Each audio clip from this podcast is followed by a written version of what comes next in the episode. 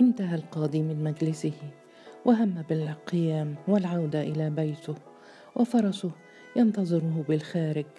فرس هدية من السلطان أجمل وأقوى مما أخذه منه الأمير.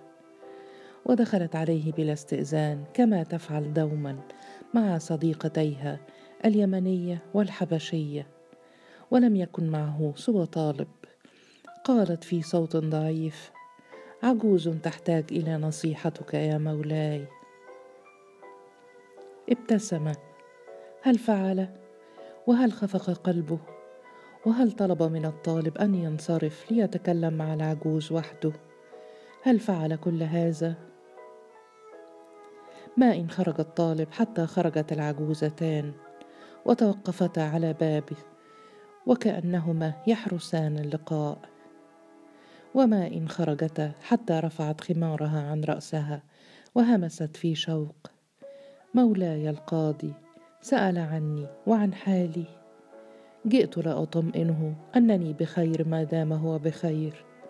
لم أكن بخير وأنا لا أعرف مصيره كنت تائهة منتظرة كالقطط في صحراء قوس الجافة.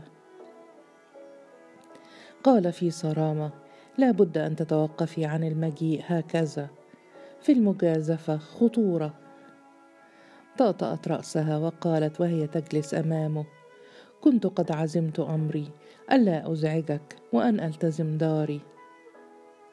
فسكبوا حشايا القلب سكب حشايا القلب أمام القاضي يضعف النفس ويذلها ولست بمن تستحق نظرة من عينيك ولكن أسئلتي تلح علي. نظر إليها في إمعان وقال اسألي.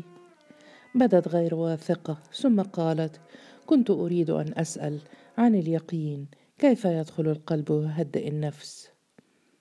قال بلا تفكير بالصلاة والاجتهاد وتهذيب النفس وكفها عن الشهوات. قالت ولو عبس الشيطان بنفسي فأعطاني آمالا لا قبل لي بها فماذا أفعل؟ فقال عن أي يقين تتكلمين؟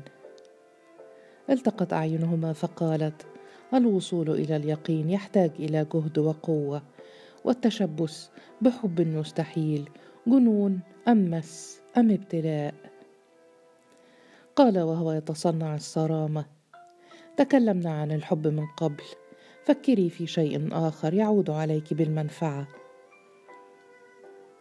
قربت يدها من يده وقالت في تردد وكأن السعادة لم تدخل قبلي من قلبي من قبل والعذاب لم يعرف داري. أدور في الهواء كذرات العاصفة بين يأس ورجاء. عذاب ورضا طوال اليوم. نظر إليها بلع ريقه وأبقى عينيه على وجهها فقالت في رقة كنت أظن الرجال في بلادنا يفضلون بياض الروم عن سمار أهل الجنوب. أي جمال في ملامحي يا مولاي؟ نظر إلى يدها التي استقرت بجانب يده. لا تجرؤ على لمسها وقال ترى ماذا تريدين مني يا ضيفة؟ بدا الخجل على وجهها وظلت ساكنة. فقال بلا إرادة لو طلبت الزواج منك فستوافقين. لم تدري بنفسها وهي تحتضن يده بيدها وبقيت صامتة. لا تقوى على النطق. شبك أصابعه في أصابعها وقال ستوافقين؟ لماذا؟ تريدين الزواج من قاضي قوس؟ ماذا تبغين؟ التخلص من والدك وجبروته. لماذا تدورين حولي؟ فتحجبين الشمس أحيانا وتضيء الأرض كثيرا. تعجبين بعدلي ومنصبي أصدقيني القول.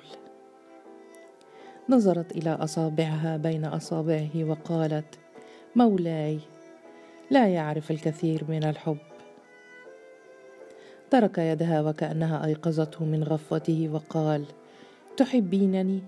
هذا لا يكفي. قلت لك من القلب من قبل. الحب دوما يضعف الإرادة ويؤدي بالنفس إلى التهلكة. قالت في مرارة وهي تطأطئ رأسها وتقوم لا أملك قوتك يا مولاي ولا أعرف كيف أسيطر على انتشار الشوق بداخلي. هو شوق مجرد من كل غاية وهدف. هو شوق نفسي لنفسك وروحك وليس لمنصبك ولا عملك.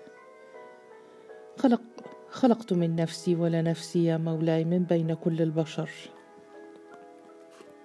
اعذرني حين أتكلم بجرأة وصراحة. تجعلني كالجارية وليس كالحرة وأقسم لك إنني لم أفعل هذا إلا معك. قال وهو يحاول أن يبدو حازما. وكيف عرفت, عرفت انت كل هذا عن الحب وانت لم تتعدي السابعة عشر؟ قالت في صوت رقيق وهي تتحاشى النظر إليه. سمعت عنه من مريم وزبيدة. ورأيته في عين امي المعذبه وقرات أشعار الشعراء ولكنني لم أعرف كنه إلا منذ زمن قصير. تقول مريم إن الحب كالسجان القاسي يحجب ضوء الشمس لو اختفى المحبوب ويغلق حنايا القلب عمن سوى المحبوب. يعذب دوما ويخرج العجز من أعماق البحار. لا قوة تهزمه ولا سيوف تقوى على كبحه. لم أصدقها في البداية وكنت أتمنى حبا يسعدني ويرضيني. حبا هادئا وديعا كالقطط في البيوت ليس شرسا ومخيفا كالضباع. فهمت يا مولاي وعرفت. قال وماذا عرفت وماذا فهمت؟ قالت في حنان وهي تنظر إليه. فهمت كيف يختفي النور من عيني وأنت بعيد عني وكيف يختلج القلب وأنت حولي وكيف تختنق الأنفاس لو ساورني القلق عليك وكيف ينشرح الصدر عندما تنظر إلي. مولاي. قاطعها. وكلماتها تحتجز كل تخترق كل الحواجز. ضيفة سنتزوج. اتجهت إلى الباب في بطء فاستوقفها وعقله ثمل وحياته بين يديها. هي في ثوان وقال في صوت خافت. ضيفة سأتزوجك في هذا الشهر. نظرت إليه في ألم وهمت بأن تفتح الباب وتمتمت. مستحيل ربما كالوصول إلى الاكتمال. لديك قدرة تفوق قدرة امراء المماليك وعناد وتصميم تجعلك كالجان والملائكة. ولكنني لا أعتقد أننا في الجنة. قال في شيء من الغضب وشيء من الغصة ماذا قلت؟ لما هذا التشاؤم؟ ترددت قليلا واتجهت بنظرها إلى الباب ثم إلى وجهه ثم ابتعدت خطوات عن الباب ودفعت برأسها إلى صدره. بقي متجمدا من هول المفاجأة لا يعرف أيدفع بها ايوبخها على تصرفها غير المتوقع غير المحسوب ايعنفها لأنها تخرج هذا الشوق من أعماقه. وقد ظن لزمن أن عقله هو من يتحكم فيه. أيدفع بها بعيدا لأنها تربك عالمه المنظم. ربما كانت شيطانة أو ساحرة جاءت تختبر قوته. ابتلاء ربما لا يعرف حجمه ولا حجم خسارته. تشبثت بصدره وأبقت يدها على قلبه وهمست. لن يوافق أبي لن يوافق ابدا. قال في صرامة سيوافق لن يكون له الاختيار. رفع يده ولا يدري. بعد أيدفع بها أم يمر بيده على شعرها ثم كتفها كما تمنى. أبقى يده في الهواء وقلبه يخفق بشدة. ثم مر بها على شعرها في حنان جديد. حنان جديد عليه وشوق يربك ويطمس كل الطرق. تمتمت في ألم. وهي تضغط بيدها على قلبه. تنشر العدل من حولك ولكنني لست متأكدة من أنك تستطيع أن تعطيني هذا الحلم بالسعادة الأبدية بين ذراعيك. اليوم فقط ربما أشعر بقلبك. غدا ربما لا. اعذرني. ليتني بقوتك وقدرتك. تنفس في بطء وهو يمنع نفسه من أن يضمها إلى صدره. كما تستحق وكما يريد. لو ضغط على خصرها وشعر بصدرها يذوب ويتلاشى داخل جسده. لو مر بيده على كل قطعة منها كما يحلم الآن. لو فقط عانقها كما ينبغي. ولو لم يستطع التوقف عن الشوق. رفع يده ثم ابتعد عنها في رفق وقال غدا سنرى. غدا ستعرفين أنك لي ولا مفر من هذا. وضعت خمارها لتداري دموعها قد دموعا قد انهمرت وقالت أحبك يا مولاي. بقي صامتا يستجمع هيبته ويندم على عدم عناقها عناقا طويلا قويا وعدم تمزيقها بقبلات يحلم بها. أي خيال وأي قلب يملك من يريد العدل واي خجل وتوبيخ لنفسه. ثم رحلت وتركته مبعثرا في مجلسه لا يعرف كيف وصل إلى هذا ولا ما نهاية هذه اللعنات والشوق. لو لم تأتي لو انتصر عقله لو تركها وتزوج من رقية لو طلب من السلطان أن يترك قوس كلها لو أصبح قاضي القضاة. أحلام كثيرة. نظر إلى يده ولمس صدره حيث كانت وحيث مكثت وحيث رسمت خطوط عمره الباقي. لهذه الأهداف خطط ووقت محدد. ولا بد من إعمال العقل مرة أخرى فالقلب يعمل الأبصار. غدا يستدعي والدها وسيوافق. رغما عنه سيوافق. ولو تهامس كل أهل قوس بجبروت القاضي وطغيانه ما أعار لذلك اهتماما. غلظة الأب وحقده معروفان ويفهمهما عمرو ويعرف كيف يتعامل معهما. هو الحب الذي لا بد أن يبقى سرا أما المفاوضات فلا بأس بها.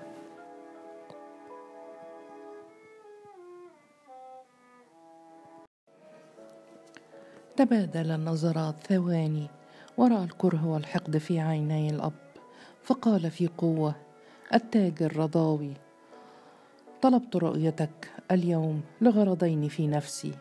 اولا لوضح لك امرا وثانيا لأعرض عليك مساعدتي. بقي الأب صامتا ينظر إلى القاضي في بغض فبدأ القاضي بشرح حكم الشرع في موافقة الفتاة على الزواج وأن هذا أفضل وأصح حتى بوجود الوالي وأن حساب الله عسير على إرغام الفتاة ومعاملة الحرة كالجارية وأن الإكراه ليس من الدين في شيء.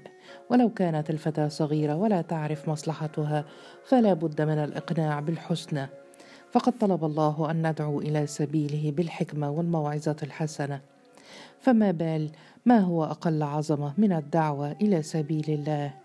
كان لابد للأب أن يتكلم مع ابنته ويعظها هز الحضور رؤوسهم اعجابا بحكمة القاضي وورعه وتمييزه وقدرته على الإقناع. استمر في كلامه وأخبره أن العادات السيئة التي يقوم بها أهل قوس لا بد أن تتوقف وأن الموروث غير الدين. وكل ما يشوهه كل ما يشوبه شبهة الظلم يجب تجنبه. قال الأب في عدم صبر وهل يرضي القاضي بقاء ابنتي هكذا بلا زواج ولا رادع؟ تصادق الغرباء ويشاع عنها أنها ساحرة وممسوسة. قال القاضي في صرامة هي ابنتك تكلم عنها بالخير وسط الحضور. ما الفائدة في زوج غائب لا يدرأ الفتنة ولا يحمي من الخطيئة؟ قال الأب في حماس ولكنه عاد نادما وكان يود الدخول بها. وطلقتها أنت يا مولاي وأرغمتني. برد كل ما دفع. كان الأب على وشك أن يقول إن هذا ليس عدلا ولكنه بقي صامتا. لا يجرؤ على إغضاب القاضي. قال القاضي في صوت رتيب. نبحث لابنتك عن زوج آخر ويشترط قبولها. أتسمعني؟ إن لم تقبله فلن تتزوجه. قال الأب في تحدي مولاي هذا يختلف عما تربينا عليه وكلام العلماء والشيوخ في بلدتنا. قاطعه. وقال بسم الله الرحمن الرحيم. وإذا فعلوا فاحشة قالوا وجدنا عليها آباءنا والله أمرنا بها. قل إن الله لا يأمر بالفحشاء أتقولون على الله ما لا تعلمون؟ صدق الله العظيم.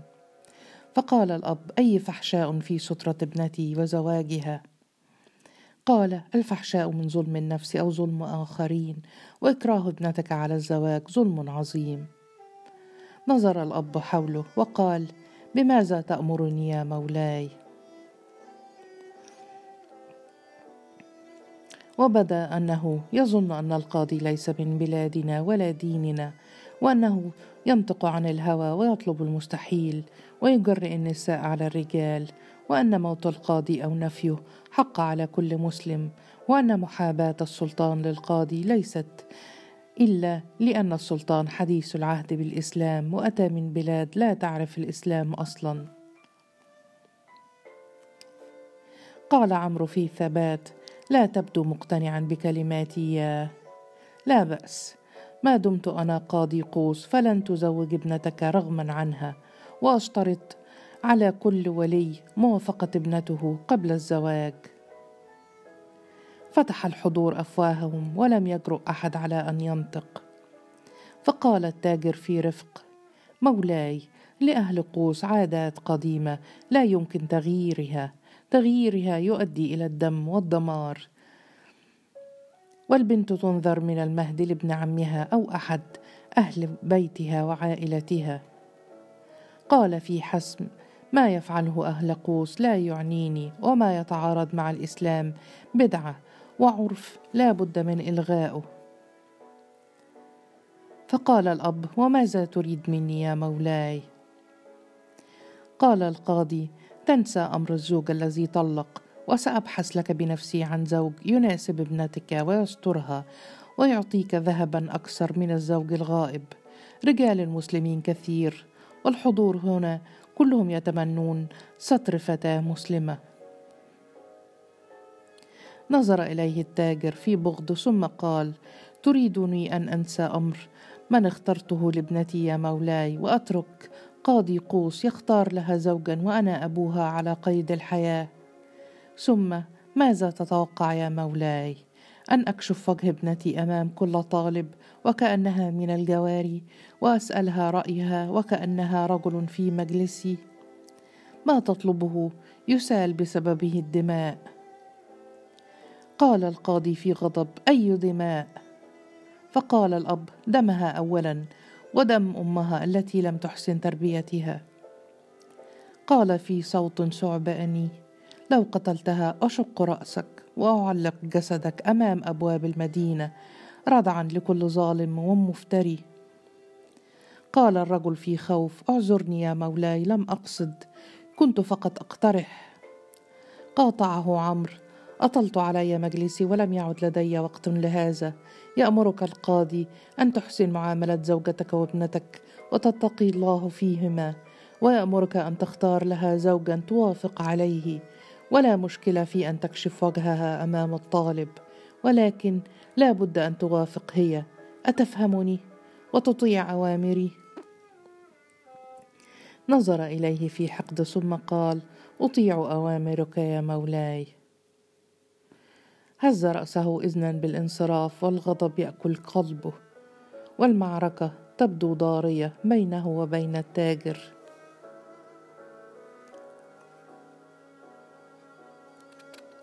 تقلب يمينا ويسارا على مخدعه غاضبا تارة شاردا تارة مشتاق لها تارة.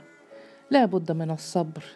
بعد وقت يستطيع أن يتزوجها دون إثارة الشبهات ويكون قد مر على طلاقها ما مر. ليس وقتا طويلا شهر ربما عشرون يوما أسبوعان الصبر مطلوب. وهو لم يكن يوما مندفعا ولا متهورا.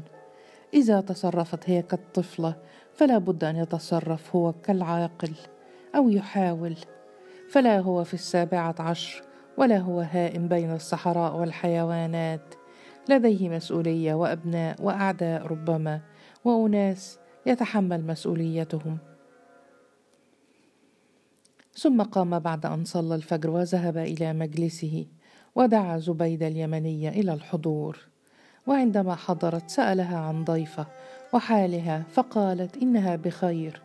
فقال إنه يريد أن يطمئن عليها لذا سيمر صباحا كل يوم من أمام بيتها قبل الذهاب إلى مجلسه ليراها حتى يأتي الحين ويتزوجها ولن يتأخر هذا الحين في أقل من شهر سيتزوجها وفي الصباح مر على بيتها وكانت واقفة بخمارها أمام الباب تلألأت عيناها عندما لمحته والتقت أعينهما واستقر الحنين في صدره. وراى ابتسامة القدر بين مقلتيها. كل يوم تلتقي الأعين فقط وتبتسم وتجدد الوعد وتريح النفس إلى حين. لم يكن يريد أن يقابلها إلا وهي زوجته فلن يستطيع هذه المرة ألا يدفع بها إلى أحضانه ويقبلها كما يحلم وكما يريد. أيام ثم يطلب الزواج منها ولن يترك للأب الاختيار.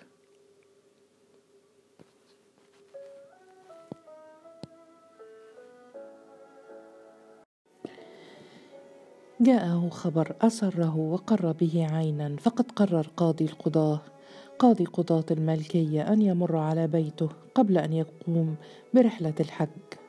يقولون أن عبد الرحمن بن خلدون قاضي قضاة الملكية سمع عن شجاعة قاضي قوس وعن خبر إقامة الحد على ابن الناس وعن إصرار عمرو على الوصول إلى العدل مع تهديد الأمير وقدرة الأمير.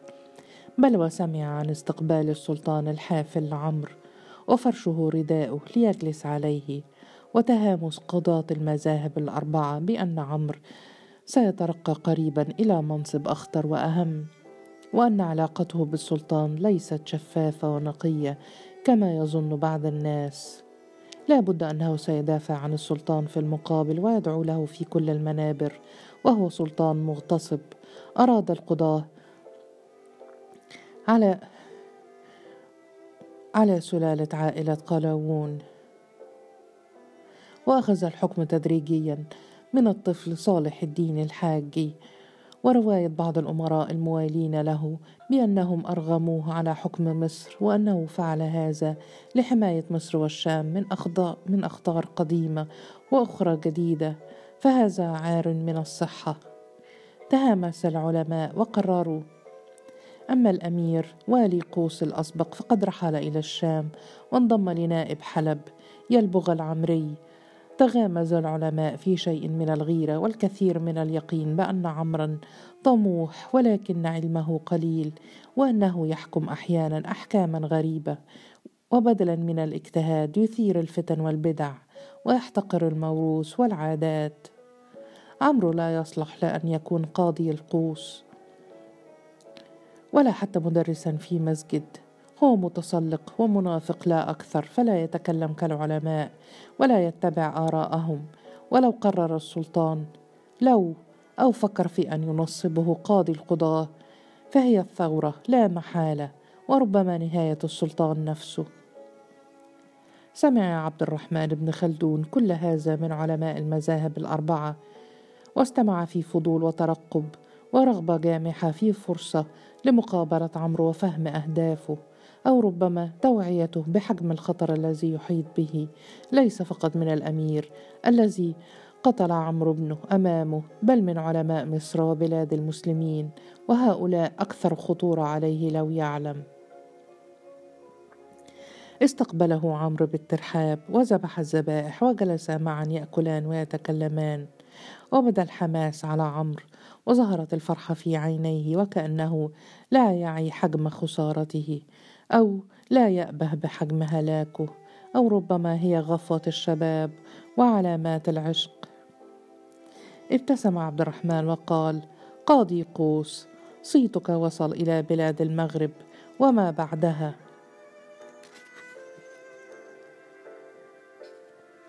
فقال القاضي وابن خلدون صيته أكبر وأعظم. كونك قاضي القضاء كقاضي قضاة المالكية شرف لمصر. فقال كنت قال معذرة. فقال لا تتبع الأخبار يا بني. اعذرني سأطلق عليك بني. لم أعد قاضي القضاة كنت أعرف أعرف وأتوقع. يحدث هذا في كل البلاد.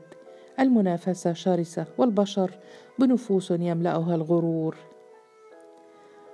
فقال عمرو تآمروا عليك أي شيوخ هؤلاء وأي علم.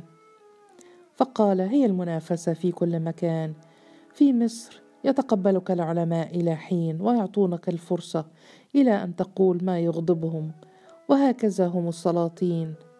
عمرو إياك أن تأمن لسلطان. العلم في أيديهم كالسيف. لو لم يرسي حكمهم يتخلصون منه. فقال عمرو تقصد السلطان برقوق؟ فقال لأصدقك القول لا أقصده هو بالذات. ما رأيك في عبد الرحمن بن خلدون؟ قال عالم يخرج كتبا تكفي لملء فراغ المكتبات. ابتسم في تهكم وقال وهذا العالم؟ سجن في فاس لأن الحاكم كرهه. وهذا العالم منع من السفر والخروج وجاء إلى مصر راجيا باحثا عن مكان جديد. وهذا العالم حرم من عائلته لأن الحاكم في تونس أبقاهم رهينة. وعندما أقنعه حاكم مصر بأن يرسلهم إلى الأسكندرية. ثم انتهى كل شيء. صمت لحظات وقال والدموع في عينيه هذه الرحلة ليست رحلة حج عادية. هي لردم حفرة في الأعماق حفرت بالنار والفقد. طأطأ عمرو رأسه ثم قال سمعت عما حدث هو قضاء الله. فقال قضاء الله أن تغرق زوجتي وابني في عرض البحر وهما في طريقهما إلى مصر. ولكن ليس قضاء الله ألا أستطيع الرحيل معهما من تونس إلى مصر. هو أمر الحاكم لا أمان لهم ولا شرعية. ما الفرق بين المماليك والمغول أو أولاد عثمان؟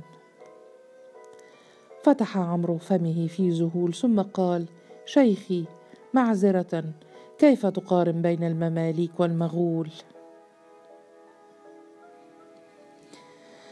فقال تيمور مسلم أليس كذلك؟ وأولاد عثمان مسلمون أيضا. والسلطان برقوق مسلم. أيهم عربي؟ لا هذا ولا ذاك ولا ذاك. قال عمرو في إصرار لم أرى من السلطان برقوق سوى كل خير. وأعتقد أن حقد العلماء عليه لغرض في نفوسهم. يحافظ على البلاد ويعود بها إلى عصور القوة. بل إن هناك فرقا بين الغازي ومن يحرس الدار. الفرق واضح لي. أبناء عثمان لا يريدون حماية مصر ولا تمركز دولتهم عليها. وتيمور حتى ولو كان مسلما فلن يجعل مصر مركزا للحضارة الإسلامية. هي بالنسبة له غنيمة وليست غاية يدور حولها. أما المماليك فمصر وطنهم ولا وطن لهم سواه. هي الأم والقلب الذي يدور حوله العالم. كيف ترى مصر الآن يا شيخنا؟ قال عبد الرحمن هي قلب العالم وغاية العلم والمعرفة هذا لا شك فيه. ومع حبي لقوس فالقاهرة هي حاضرة الدنيا وبستان العالم تضيء البدور والكواكب من علمائها. كما قال كبير العلماء بفاس من لم يرى القاهرة لا يعرف عز الإسلام.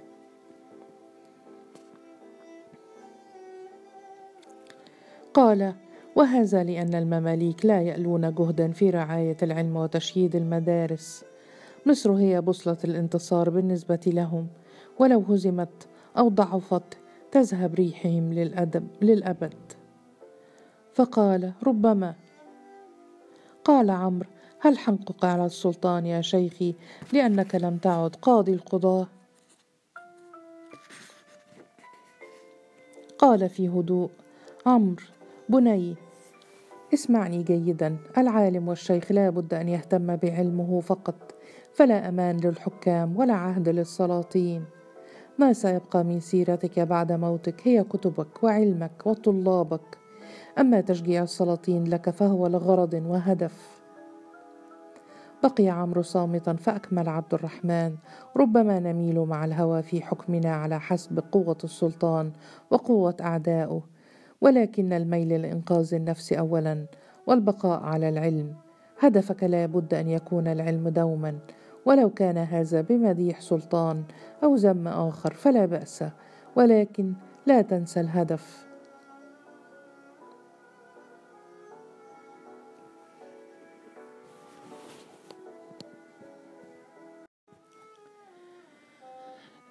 بدأ الأسى على وجه عبد الرحمن وقال في صوت بطيء ترى لو طفت حول الكعبة سبع مرات فسينطفق الشوق.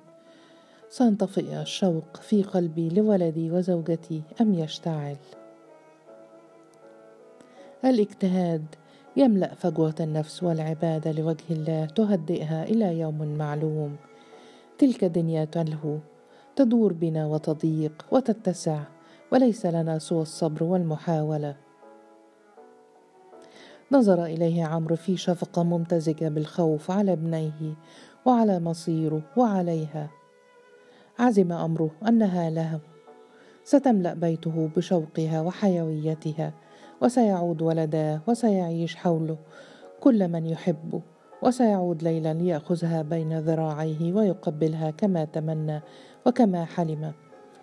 قال عبد الرحمن في عينيك بريق شوق أعرفه أخشى يا عمرو أن تكون قد عجلت بنهاية عجلت بنهايتك ونهاية السلطان.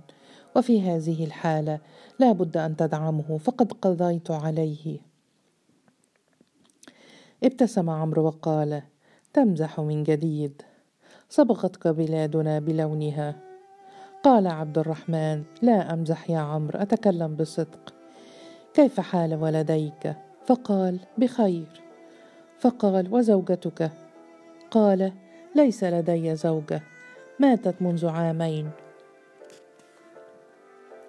فقال تلك العينان لا تشتاقان لمن ماتت ولا تنطفئان من أجل فقد بل تلمعان بحياة جديدة. بقي ساكنا فابتسم عبد الرحمن وقال غدا أكمل رحلتي وعند العودة أمر عليك من جديد.